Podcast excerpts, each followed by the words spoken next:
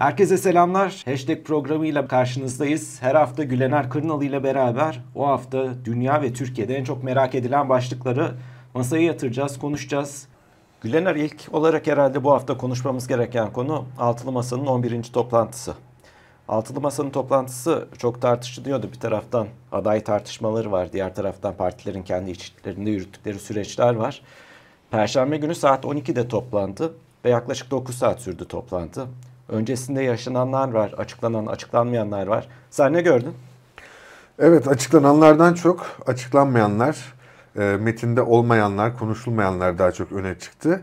Ne yok? Onunla başlayalım. Herkesin heyecanla beklediği adaylık meselesi hakkında somut bir şey yok her şeyden önce.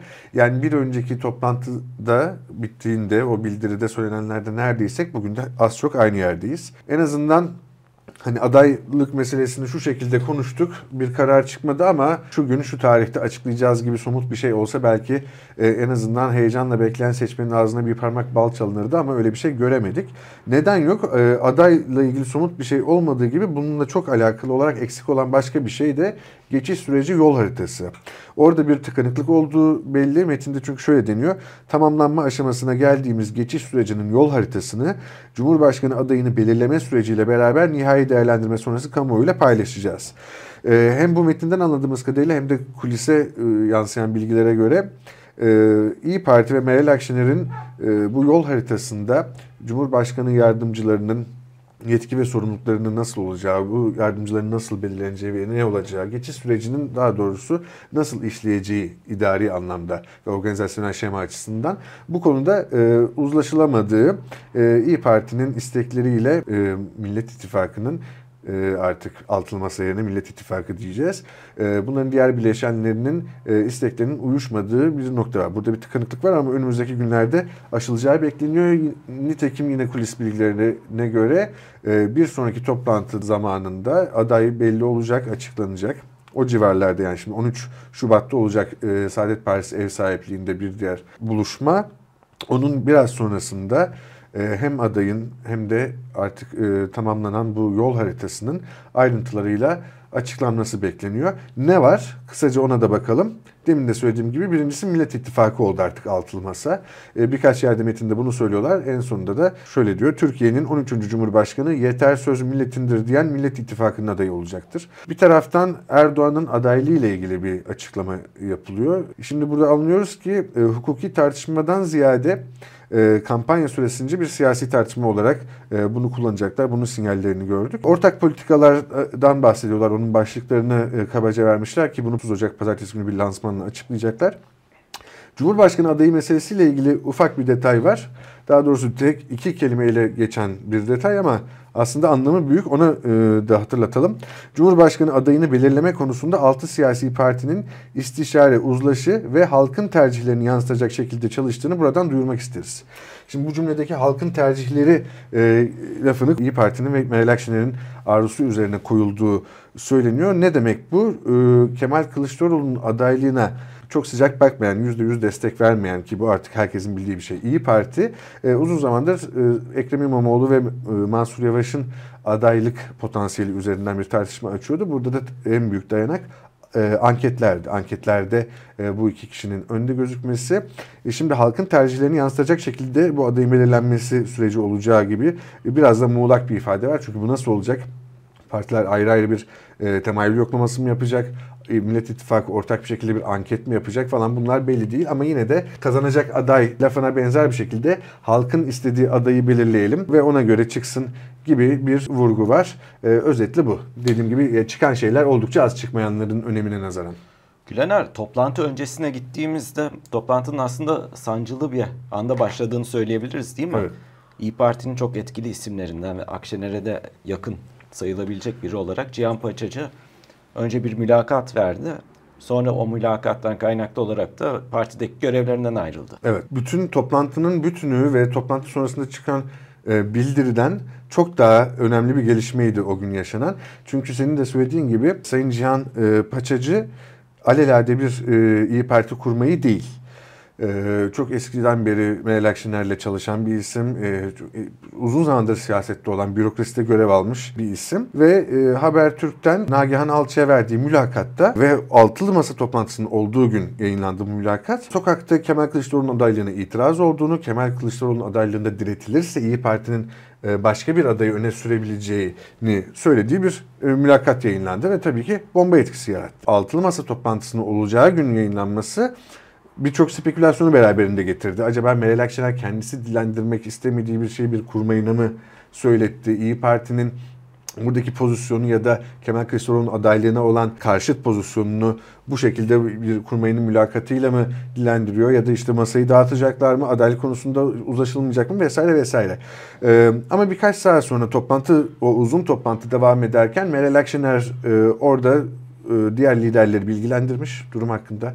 Kendisinin de bu mülakattan haberi olmadığını, hemen derhal gereken şeylerin yapılacağını, işte Cihan Bey'le konuştuğunu, istifasını istediğini falan anlatıyor. Bunu biliyoruz, kulise yansıdı. Nitekim söylediği gibi Sayın Paçacı partideki kurumsal ilişkiler başkanlığı görevinden ve genel başkan yardımcılığı görevinden istifa etti. Partideki üyeliği devam ediyor, partideki durumu. Meral Akşener'in böyle bir tavır alıp Paçacı'nın istifasını istemesi ve bu istifanın gerçekleşmesi de bir taraftan aslında bu Millet İttifakı'nın ve masanın konuşulanlarının, daha doğrusu İyi Parti'nin adayı, ortak bir adayda mutabakata ulaşma noktasındaki ayak diretme, tabiri caizse sürüncemede bırakma pozisyonunu biraz olsun hafiflettiğini ve Altılı Masa'yı, Millet İttifakı'nı biraz olsun rahatlatıp güçlendirdiğini söylemek mümkün. Önemli bir gelişmeydi. Peki gelelim ekonomi gündemine. Ekonomi gündemi de siyaset gündemi kadar yoğundu bu hafta. Şimdi bir süredir mesele, ekonominin yorumcuları da ısrarla söylüyor, doları tutmak için birçok enstrümanı devreye sokuyor ekonomi yönetimi. Bu hafta da birçok gelişme oldu. Neler oldu? Senden bunu dinleyelim. Bu hafta ön plana çıkan iki gelişme var aslında. Uzunca bir süredir senin dediğin gibi bir taraftan doları tutuyorlar, diğer taraftan doları tutmalarına bağlı olarak ihracatçıların da bir tepkisi var. Kur, senin de dediğin gibi baskı yöntemleriyle kontrol altında tutulunca, ona ilave olarak da maliyet şokları ihracatçıları vurmaya başlayınca, emtia fiyatlarına baktığımızda eski seviyelerine göre ihracatçıların talepleri de artmaya başlamıştı. Yine iş dünyasından tepkiler yükselirken bu sefer resmi gazetede bir karar açıklandı ve firmalar yurt dışı dövizlerini getirip %40'ını Merkez Bankası'na satıp %60'ını kur korumalı mevduat yaparlarsa, yakın zamanda ekstra döviz almayacağını taahhüt ediyorlarsa %2 prim alacakları açıklandı. Bu tabii firmaların taleplerine dönük olarak verilen bir karardı ve uzunca bir süredir tartışılan, aslında firmalara özel kur olur mu olmaz mı tartışmasında geldiği bir nokta. Her ne kadar Merkez Bankası Başkanı bunun özel ya da nasıl bir adlandırma yaparsa yapsın farklı bir kur olmadığını dile getirse de bu uygulamada, pratikte farklı bir kur anlamına geliyor. Bir tür ikili kur sistemi yani. Aynen öyle oluyor firmalar açısından. Sonuç olarak biz bireyler o kura erişemiyor olacağız. Hı hı. Burada şöyle bir durum var tabii ihracatçılar açısından bakıldığında. Senin işaret ettiğin gibi farklı enstrümanlarda kur sabit tutuluyor. Halen bu devam ediyor. Ufak ufak artışları olsa da büyük oranda sabit. Ve kur sabitken fiyatları etkileyebilecek diğer unsurlar artmaya devam ediyordu. Ve bu ister istemez ihracatçıların geçmiş dönemde yakaladıkları avantajları yavaş yavaş kaybetmelerine neden oldu. Dolayısıyla böyle bir talep vardı. Bunun etkileri ne olacak ne olmayacak önümüzdeki süreçte takip etmeye devam edeceğiz. Ancak bir ikinci karar daha açıklandı bu hafta. O da kur korumalı mevduat tarafındaydı. Hı hı. Kur korumalı mevduatta faiz sınırı kalktı. %3'lük bir sınır vardı biliyorsun. Onun sonuna gelindi. Bu tarafa baktığımızda da kur tutuluyor. Kur tutulurken bir maliyete katlanılıyor. Farklı yöntemlerle tutuluyor ve bir döviz açığı var. Alternatif kanallar aranıyor. Mesela ekonomideki programlarda çok tartıştık. Alternatif kanallar ne olabilir, neye zorluyorlar diye. İşte Arap dünyasından gerçek paralar söyleniyordu. Orada beklendiği kadar gelmedi. Bununla beraber dış borç ödemeleri var. Paraya da ihtiyaç var. Ve KKM tarafına baktığımızda son 2 aydır, Kasım-Aralık döneminden itibaren yaklaşık 120 milyar liralık bir çıkış olmuş durumda. Hı hı. Ve problem büyüyor gibi duruyordu o tarafta. Bunun önüne geçmek için esasında birazcık kur korumalı mevduattaki bu faiz sınırı kaldırıldı. Bu kaldırıldıktan sonra burada bir parantezde bankaları açmak gerekiyor.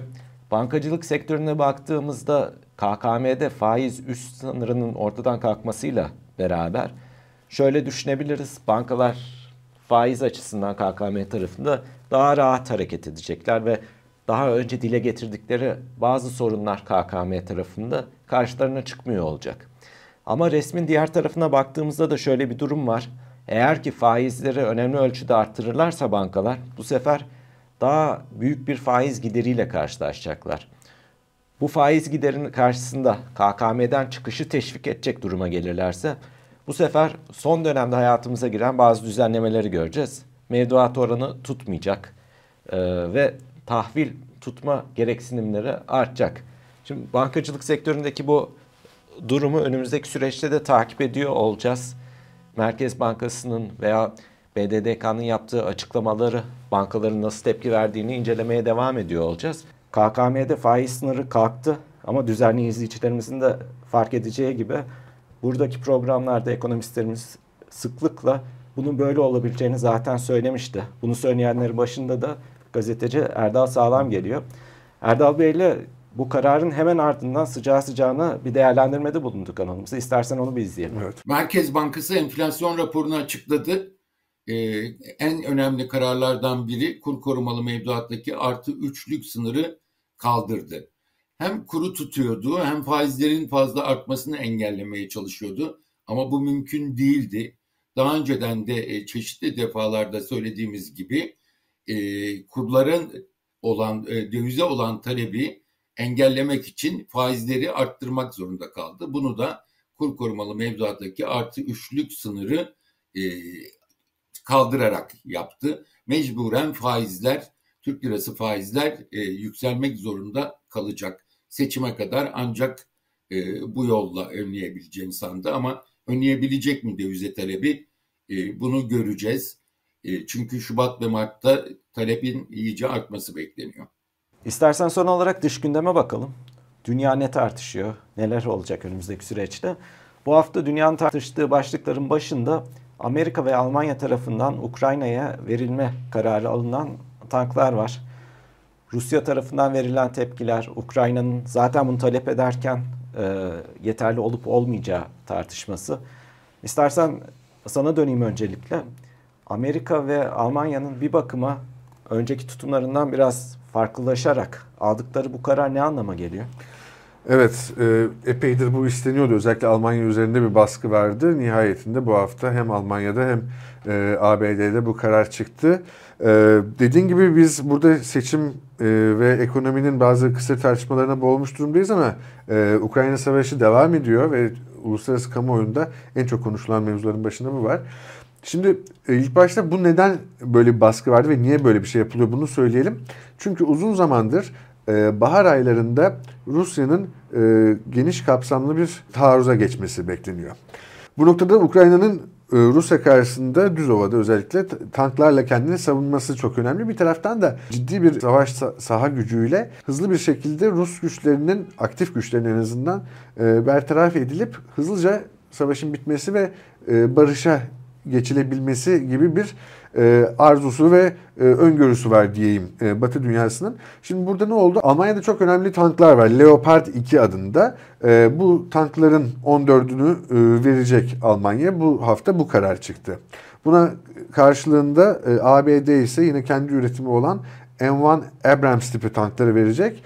31 tane verecek şimdi ilk etapta. Gerçi bunların Ukrayna'ya verilmesi aylar alacak. Öyle gözüküyor. Ama Almanya'nın tankının bir önemi var. Hem etkili, çok etkili, iyi donatılmış, son derece modern, en son teknoloji tanklar. Ve bunlar Alman teknolojisi olan bu tanklar Avrupa'da 2000'i aşkın tank var. Leopard 2 tankından ve sanıyorum 19 ila 20 ülkenin kullanımında Avrupa'nın değişik yerlerinde konuşlanmış durumda. Almanya'nın bu kararı alması sadece Almanya'dan Ukrayna'ya tank sevkiyatını değil, aynı zamanda bu Leopard 2 tanklarına sahip olan diğer ülkelerin de elinde bulunan bu tankları Ukrayna'ya verebilmesinin önünü açtı. Bu tanklar dediğim gibi çok etkili çünkü daha öncesinde birçok ülke sanıyorum 450 civarında tank zaten vermişti Ukrayna'ya ama bunlar Rus tankları karşısında yeterli değil. Hatta Ukrayna Savunma Bakanlığı'ndan BBC'ye yapılan açıklamada bu istenilen hedefe ulaşılabilmesi için 300 ila 400 civarında bu Leopard 2 ya da muadili tankın gelmesi gerektiği söyleniyordu. Şimdi ilk etapta Almanya, ABD, İngiltere Challenger tip tanklarını verecek. Diğer ülkeler işte mesela Polonya verecek elindeki Leopard 2 tanklarından. Kanada, İspanya, Norveç gibi ülkeler var, bu ellerindeki tankları verecekler. En azından ilk etapta 100 kadar tankın verilmesiyle bahar taarruzuna hazır olmak ve Rusya'ya karşı bu ciddi büyük kapsamlı bir taarruzda boş kalmamak ve yenilmemek istiyor Ukrayna ve tabii ki Batı ülkeleri. Bunun da en önemli sonucu şimdi burada ABD ve Almanya'nın uluslararası baskıya artık dayanamayıp bu kararı alması, bir taraftan da Rusya karşısında Batı dünyasının ittifakının, eşgüdümünün de önemli bir mihenk taşı oldu. Bundan sonra da böyle devam edeceğe benziyor. Çünkü bahara kadar işler daha da ısınacak gibi ve savaş daha da şiddetlenecek gibi gözüküyor. Evet, bir de sen de dediğin gibi diğer ülkeler üzerinde de artık baskı artmış durumda. Fransa'dan da talep var. Fransa henüz buna bir cevap vermedi. Hı hı. Burada sanıyorum iki konu önümüzdeki süreçte takip edeceğiz. Bir, sen hedeften söz ettin, Ukrayna'nın karşı koyma hedefinden.